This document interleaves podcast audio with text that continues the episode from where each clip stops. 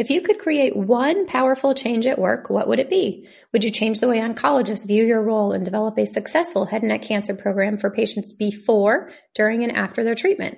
Maybe you would change the way your clinical director values your services and gets them to approve funding for tools and continuing education the same way they fund PT and OT. Or maybe you would change the way oral care and thickened liquids are managed at your facility and be the reason behind reducing rates of aspiration pneumonia thanks to the protocols you implement. Whatever the change may be, I have good news. You can make it happen in the next six months. You're invited to join the Changemakers Collective, a strategic mentorship program starting this June. I'm looking for medical SLPs who want to make some serious change at work or in their community, the kind of change that has a ripple effect. Throughout the six month program, you'll develop a tangible goal and receive step by step guidance to achieve that goal. Don't have a specific goal in mind yet, but know that something needs to change. Our mentors can help you iron out the details. This includes 18 group mentor calls for advanced ASHA CEUs, templates, a private community, and high touch support for high level goals. Go to www.medslpcollective.com forward slash changemakers to learn more. Again, that's www.medslpcollective.com forward slash changemakers. On this episode of the Swallow Your Pride podcast, we have Ashley Muñoz López. Ashley has worked as an SLP for a decade, where she has experience working with both children and adults in various pathways of practice and has experience with direct patient care, project management, service line development, and leadership. She has had substantial working experience with patients with acquired brain injury, respiratory compromise, and iatrogenic dysphagia. Ashley has been published in the ASHA Leader and Aerodigestive Health, as well as the perspectives of the ASHA Special Interest Groups. Ashley received the Distinguished Early Career Professional Certificate in 2018 and graduated from ASHA's Leadership Development Program in 2019. She's a current member of the Hispanic Caucus for ASHA and a previous board member. She's been a guest speaker for several universities and presented at the local, state, and national levels, including multidisciplinary presentations with nursing organizations. In 2020, Ashley began her four year term as a site visitor for the Council on Academic Accreditation, CAA. Ashley provided dedicated service to ASHA's Special Interest Group 13 as a professional development member from 2021 to 2023 and the CE Content Manager. Outside of her duties in the clinical realm, Ashley serves to empower diverse members of the healthcare workforce as the 2022 co-chair and 2023 chair for the Hispanic Latinx Alliance for the Houston Methodist System. She currently serves as an adjunct lecturer for the University of Texas, Rio Grande Valley, a Hispanic serving institution.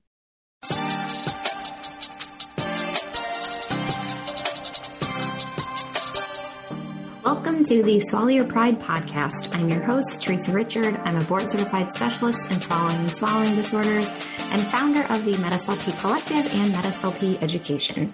This podcast is dedicated to delivering the latest evidence-based practice to medical SLPs everywhere, while also recognizing that medical SLPs everywhere are doing the best with what they've got.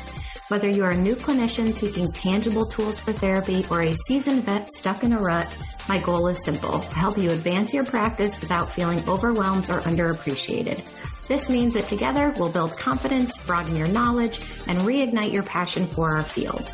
So if you're listening, I encourage you to swallow your pride and be open to new ideas because at the end of the day, you and your patients deserve that kind of support. With that, let's dive in. Just a quick disclaimer that all statements and opinions expressed in this episode do not reflect on the organizations associated with the speakers and are their own opinions solely. Hi, Ashley. Hi. Hello. Thank you so much for joining me. Thank you for having me, Theresa. Yeah. So tell the people a little bit about yourself. Yeah, absolutely. I'd love to. So my name's Ashley López. Been in healthcare for about 11 years now. Um, been working majority of my time in acute care, but have delved into SNF and um, outpatient care. I am a speech language pathologist through and through. That is my heart. But I have found, you know, interests and expanded my um, reach in the medical field to other aspects. And look, I'm really interested in continuing my career in leadership. Awesome. I love that. So recently, so what, what struck up this whole conversation was Ashley just got nominated for an award, which I would love for you to talk about in a second, Ashley. And, and it's really just sort of what I've been thinking about too is how we've got to get outside the SLP box and, you know, we've got to just integrate ourselves more in the healthcare ecosystem as opposed to just working in the silos that, that we've created for ourselves. So if you can talk about the award you received, Ashley. So we got an award for team quality and safety from our system um, hospital system. We were uh, chosen out of 2,000 applications, which is an annual application process to be recognized from the system. Um, we follow several values within our hospital system, and one of them is innovation. And so that's what they're really fostering. And our team was selected um, for our efforts in wound care prevention in the ICU. Um, it was kind of a trifold of things. We used best case practices. We also used research and then we incorporated our EMR to kind of bundle it all and make sure we were documenting it and doing what we were saying we were doing. Um, so it was an effort between nursing, IT, rehab, and the vendor for a device that we were using to track when position changes were done and or not done. And if they were done to the de- correct degree to offload a patient, prevent pressure sores. And so a lot of people are like, what, what does speech therapy have to do with that? Um, how do you, how does speech therapy prevent wounds in ICU? And so that's where I came in and that's when I really educated the team and said, Hey, we do have a seat at the table. We can also promote healing and prevention of, I tried of concomitant issues. And so with speech therapy, we tend to operate very strict, strictly in the ICU. And I tend to be a little bit more liberal. But what really we had to focus on was how long were we keeping the patient's NPO in ICU, was that contributing to tissue degeneration and malnutrition? Were we working with the dietitians to um, increase protein intake as much as possible or provide supplements? Were we getting the tube feedings, whether it be the Dobhoff tubes or the PEG tubes, out as fast as possible so that the patients could lay flat what we don't realize is that when we have a peg tube or Dobhoff tube in, they cannot, they, I guess best case practice is that they don't go below 30 degrees. Well, 30 degrees puts pressure on the coccyx and the sacrum. And so we're, we're creating a pressure zone that's consistent. So if we can allow the patient to eat and normally by mouth, we don't have the tubes, um, then they can lay flat and they can also log roll and things of that sort what we also looked into was a lot of times we default to saying we need to eat at 90 degrees and all be all. What we know is that that can also be affecting on current wounds or sacral flaps um, for people who have had a long-term pressure injury that's been surgically fixed. Um, 90 degrees can also actually be really bad for them.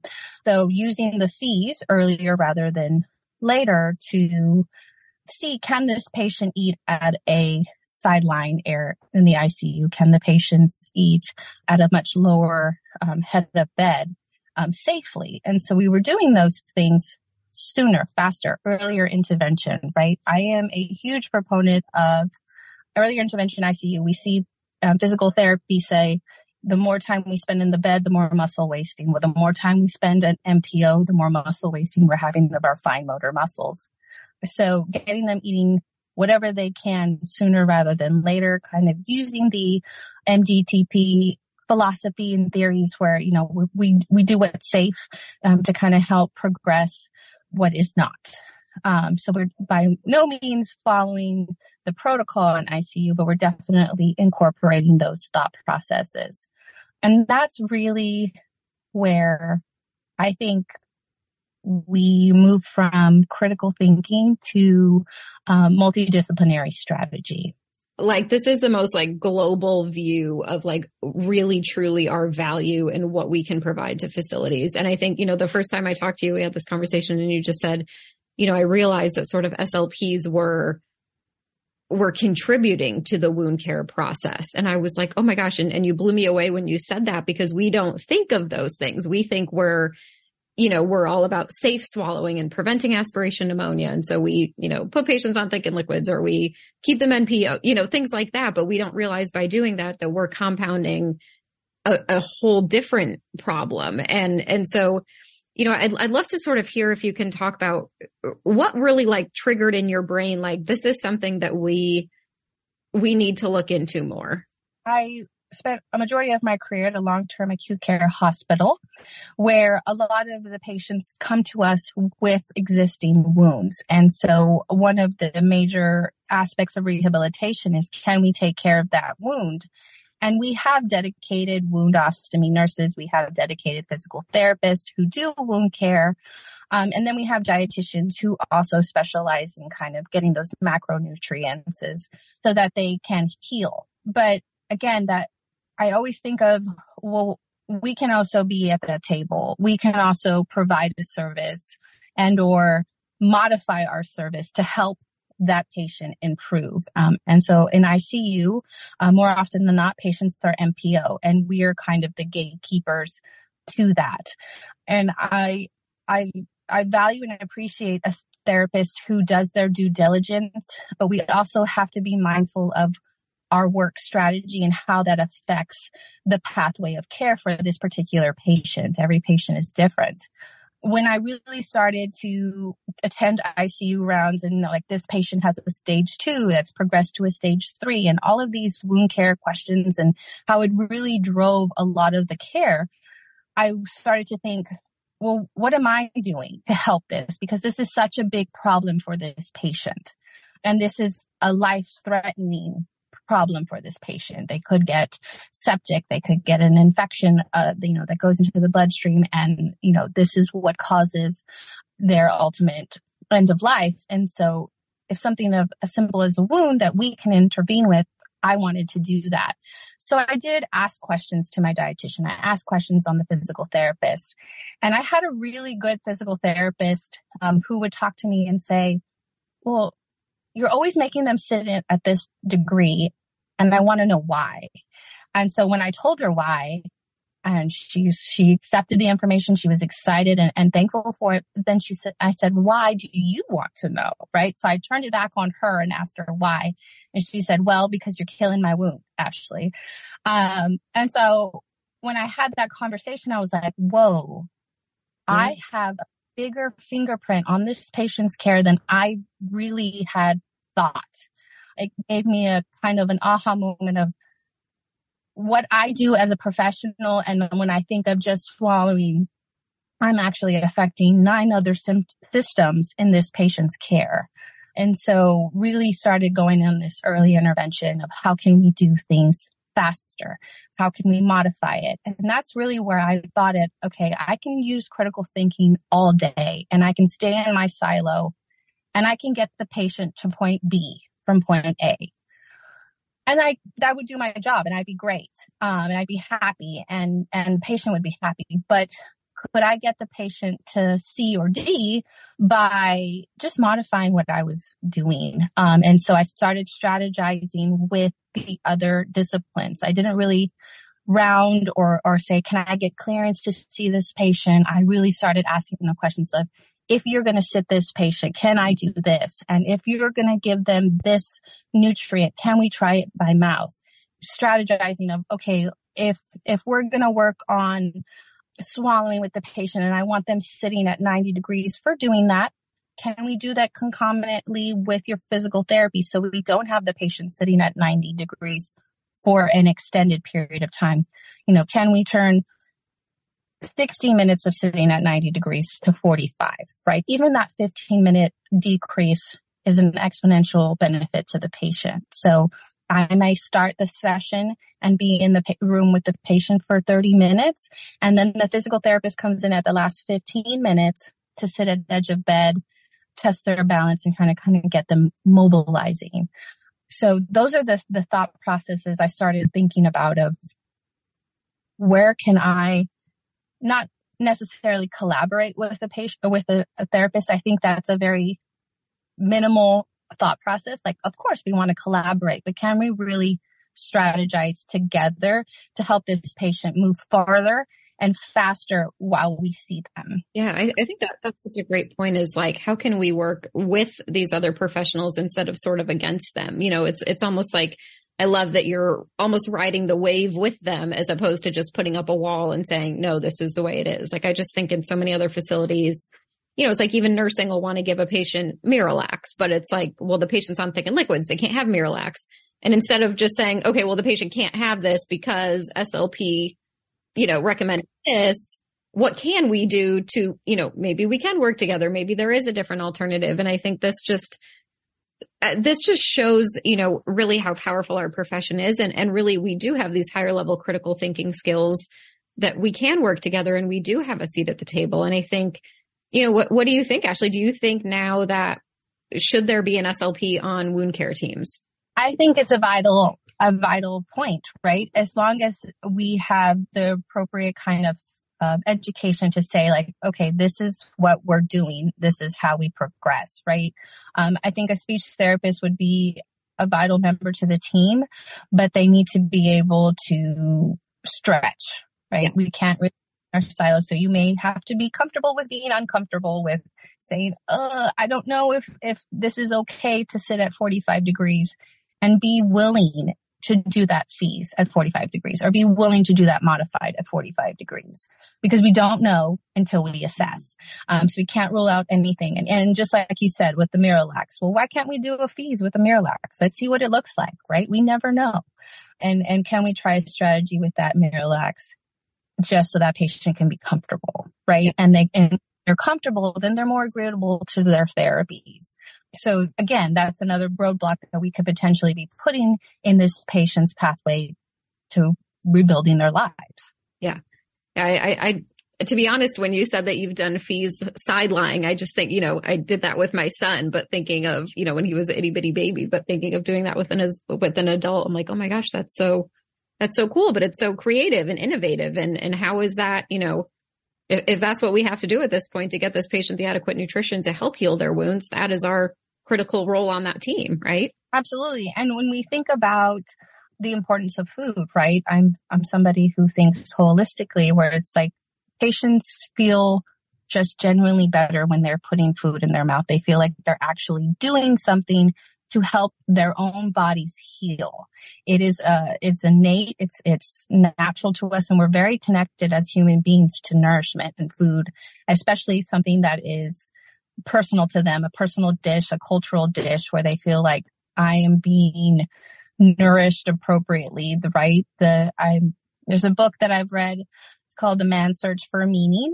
Um, and it talks about how the human body and human spirit can get through anything as long as they are mentally like willing to do it. And once they have hit that block where they're no longer willing to do it, that may be where they reach their ultimate demise. Um, and it follows this man's kind of continuous endeavor to make it through his peril. And he does, and he sees other people that he's known along the way kind of give up. Um, and, and kind of reach their demise. And so that's what I think about. It's like, if I'm taking away something that is so important to this patient, am I going to give a tribute to them giving up? And, and that's obviously as in the heart of us as caregivers, we want them to keep going and we can tell them, you can do it, you can do it, but we ultimately have to give them every tool for themselves to decide that they do want to do it. And I think all of us as caregivers, we see the difference in a patient who is willing and ready to move through the hardest time of their lives to a patient who's just passive and going through the motions. You see a big difference in their recovery. Yeah. Yeah.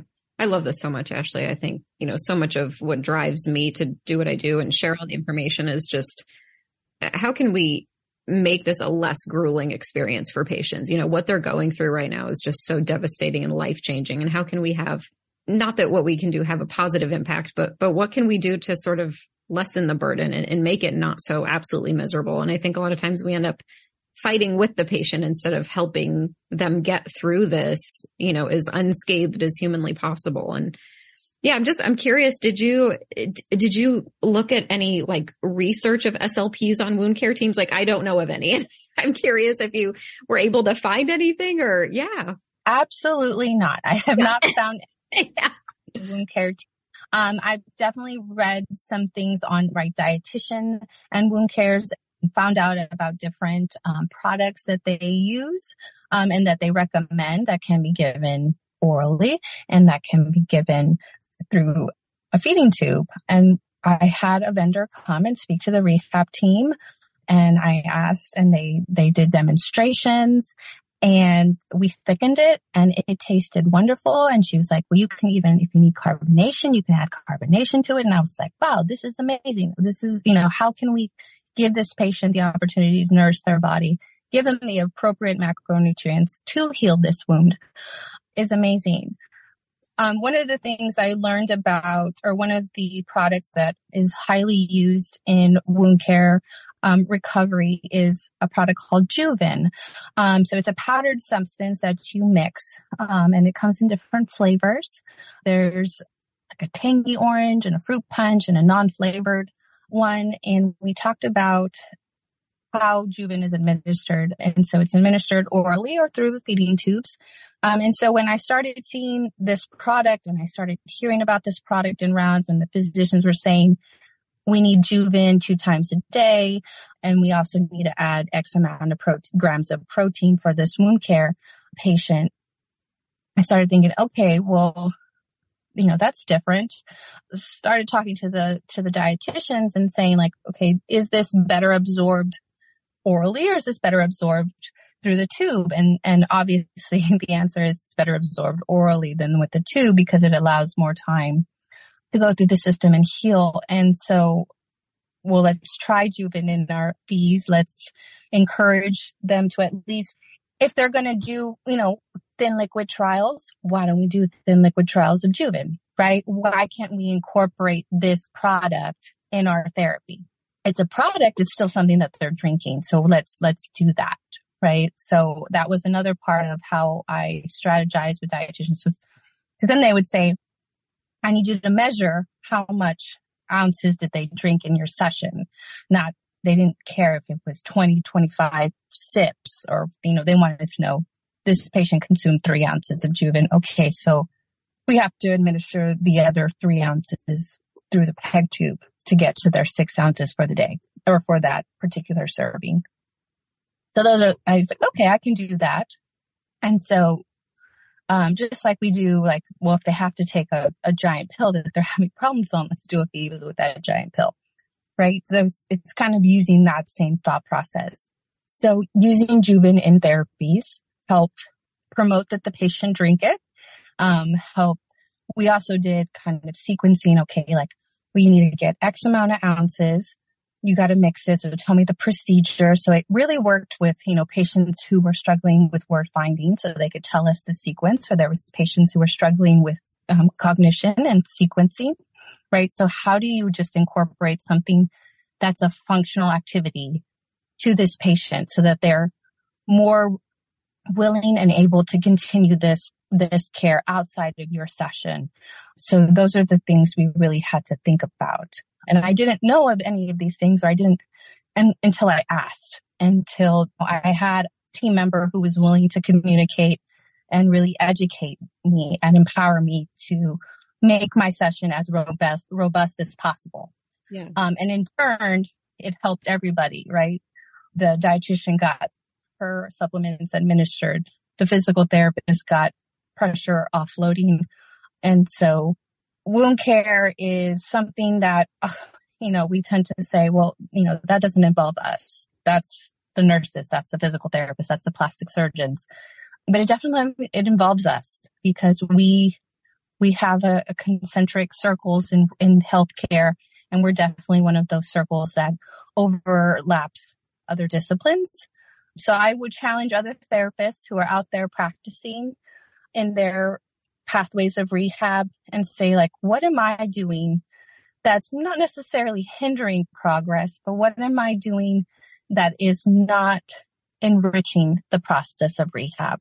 How can I modify my plan of care or my therapy tactics or tasks to help incorporate other aspects of their rehab journey um, so that the patient can ultimately get home and get back to as normal as possible and meet their goals. Yeah, yeah. I just think of so many like length of stay concerns. You know, it's like this patient is has an increased length of stay because they have wounds, because they're on a feeding tube.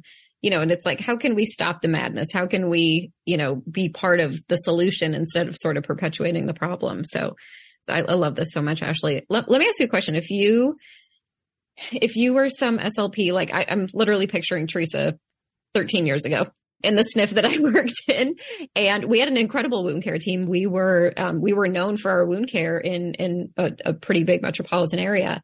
Um, and I think of you know I think of the NP that worked on on the wounds. I think of the PT. I think of the team that came around. The dietitian was on the wound care team. I think of them that came around every Tuesday. I never never would have thought that I could insert myself and have a role on that team how would you advise an SLP to maybe propose that they have a seat at that table or how if if an SLP is really, you know, inspired by this conversation, how would you have them go about yeah, advocating to to be on that team? That is a great question. I think everybody kind of has to go at it a little bit differently depending on their comfort style and their learning style. I will say the way that I did it is I just I paid attention. I asked a lot of questions and then I made connections with key stakeholders in that team. And I asked why. And in turn, they asked me why. And we learned from each other. And with that kind of mutual learning, we found mutual respect and trust. And once you establish that trust on that team, that's when you can really branch out and grow and really find innovative things to do. So I would say you know, attend those rounds. And when they start talking about stage three, stage four, tunneling, maceration, all of those crazy vocabulary words that kind of go over a speech therapist's head, listen and say, and, and, and, and ask those questions of how did this develop? Where does this go? If we have a stage four, where does it go from there? And, and learn about wound care. There are great, I, I attended some free dietitian CEUs that were virtual. I read some articles on wound care just to kind of get versed on the vocabulary because it is a whole nother world of vocabulary. To understand the wounds, I took it a step further and I started looking at the wound care notes and looking at the wounds, which you've got to have a stomach for because they, they can be overwhelming when you see them. And then, you know, sometimes as healthcare workers, we become a little jaded and our, our lunch conversations tend to be of like, well, what happened? Like, what did you do with this wound? And, and kind of go from there. I'm, I'm kind of really concentrating on sacral wounds, but you also have to think about the abdominal wounds and surgical wounds too that happen from transplants or happen from trauma, right? There's wounds that have to heal too and learning about those different sutures and all of that and, and what, what happens to them and how there's, there's staples and then they remove them and, you know, all of those things. There's lots of different wounds. There's surgical and then also pressure. But, you know, for this conversation, really focusing on the pressure wounds. But I just kind of, I, I dared to learn a little bit of what I didn't know. And so I would say be curious, be respectful and be in- inquisitive, right? And, and that's where you kind of start off. I, this didn't happen overnight. This probably, I was an, an LTAC for almost six years. So I said I really didn't kind of hit the ground running and really understood my, my imprint on wound care till about year three. Um, so I, I would say be humble and know that it will take time, but you can do it. Yeah. Awesome. Awesome. I love this so much, Ashley. Thank you. Yeah. Anything else you want to cover? I feel like I'm an odd duck in speech therapy because I I tend to figure and, and look at things a little differently. So I would say I'm a little unconventional. Um, but I think that is why I've been able to practice at a different level and practice differently.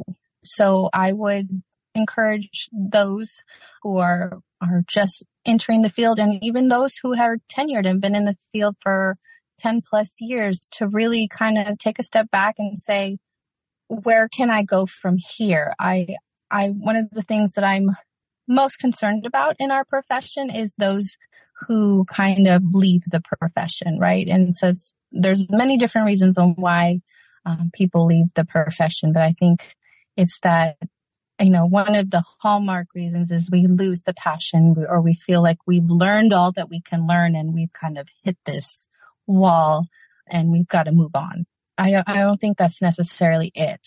Um, so just look at what's around you. What are the primary populations that your facility serves and go from there.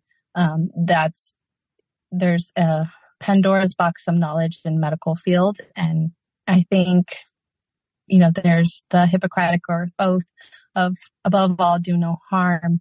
But I also feel like we have to take an oath of above all, don't stop thinking outside the box. Don't stop trying to be innovative because if we stopped, you know, in when penicillin was invented and that was the end, right? We never figured out that there were more antibiotics or there were more other drugs out there to cure illnesses we wouldn't be where we are now. And so speech therapy has to continue. Yes, we found this answer. of How do we heal this part of it? But we can't stop there. We've got to continue to innovate. I know there's tons of researchers out there kind of doing the research, but you know, if you're out in the field, you're out in the front lines, it doesn't mean that you can't try something or use critical thinking and pull a piece from, you know, what you learned and move from here and go from there try to pull the puzzle together, strategize with your partners on the team and make a difference. I, I, love this so much, Ashley. Thank you so much. I think this is just phenomenal. And I would love, I, I hope if, if the wound care discussion isn't something that somebody's interested in, I hope this, I hope you are interested in it because I think clearly we have a huge role here, but I hope this sparks listeners to just sort of think outside the box and think where we really can contribute to helping find solutions with our patients instead of perpetuating the problems. That's just something that just keeps coming up because I think, you know, I just even think of a facility I worked at and it's like, okay, well, all these patients are on tube feeding, so we can't do X, Y, and Z with them. And it's, it's like challenge the status quo. You know, why can't we do X, Y, and Z with them? Is there something else we can do with them? Is there a way we can progress them off tube feedings? Is there something supplemental we can do? Um, I just think, I think there's so much more we could be doing and contributing that instead of us being the wall, like let's, let's help contribute to, to getting the patient better faster. Absolutely. And so if, and if, and you know, I don't want to discourage anybody who's like, no, I absolutely feel comfortable with patients sitting at 90 degrees and that's how I practice. I don't want to discourage you. If that is your practice pattern, continue to do so, but think outside the box. Like ask your rehab manager or director or your physical therapist, like, can we get specialized cushions, right? So like I can think off the top of my head, the ROHO cushion, like if I, you absolutely want your patient to eat at 90 degrees, or maybe that is the only way that they are safe to eat. Can we get a ROHO cushion? Can they transfer, you know, to the wheelchair in the ROHO cushion and go to the cafeteria to eat or go to the dining room to eat or to sit up at edge of bed, right? Can we meet the team halfway? Right? Can you say like, can we, you know, pull for these specialized cushions or can we work in tandem with physical therapy to combine kind of that meal and, and, and therapy so that we're offloading at the same time as positioning, um, look, making sure that if they're, if the patient has a specialized wheelchair, that it still is appropriately fitted to them. And if not, asking your OT or your PT that, hey, can we get another, you know, measurement? Can we change the cushions and things of that sort? And, and kind of going from there. So thinking outside the box and saying, well, I know this is what I need. So how do I achieve that safely and comfortably and, and with quality for this patient? That just kind of educate yourself um, on on what the teams do um, for a particular illness or or diagnosis or ailment, and, and that will help you strategize with with your team members, and that also helps invoke oh, okay, well, we're doing this special project. Would you like to partake in it? And that's exactly what happened to me, right? Like we're doing this specialized project. Ashley, we've seen how you, you know, modified your practice. Would you like to come on board with us? And of course, I'm always somebody to say, yes, you know, I would love to. And so that's exactly what happened. And then, you know, somebody saw the innovation in our, our project and that's why we got, you know, the award and was really excited um, to be a speech therapist on a wound care team to get an award. I think that's really unique. Um, and just the beginning of how we can, as clinicians, as medical professionals, really spread our influence in healthcare. Yeah, yeah. And I just I want to thank you for posting that on LinkedIn because that's where I first saw it come up and I was like, "Oh my gosh." So I think all of us that, you know, if you if you get an award or you get recognized for doing something like this, please share. I know other SLPs love to see this and are just inspired and it's just great to see, you know, the ripple effect of what our field really is is capable of. So thank you for sharing that. I know sometimes people are like, "Should I share this?" Is it? Yes, please share it if someone there is hesitating. So thank you, Ashley. Yeah, my pleasure. And thank you for giving me the opportunity to just explain what I did and how I, I think. And I hope that somebody who's listening will say, Oh my gosh, I have, you know, so many wounds and I'm going to change my practice patterns. And if, even if it's just one person, I'll be elated to know that it really made a difference for somebody. Awesome. If anybody has any questions about wound care um, or anything, are you okay with people reaching out to you? Absolutely. Yeah. Um, I'm, I'm happy to answer any questions or, and if I don't know the answer, I'm happy to direct you to a professional that knows that answer for sure, or to give you just insight on different um, wound care products or strategies that you can incorporate in your own therapies. Awesome. Thank you so much, Ashley. I, I love this conversation. Well, I appreciate the opportunity, Theresa. Thank you so much for letting me speak with you. And then also thank you so much for having this podcast because I think it is amazing. Yeah, thank you. And that's a wrap for this episode. As always, thank you so much for listening. If you'd like to download the show notes from this episode, please visit swallowyourpridepodcast.com. There you can also sign up for our email list so that you'll never miss another episode. If you do like what you hear, then please subscribe and leave a review on iTunes or share it on social media with your friends and colleagues because that is what keeps these episodes coming. If you'd like to be a guest, share feedback, or request a topic to be discussed on the show, please email podcast at theresarichard.com. Thank you so much for listening and we'll catch you next week.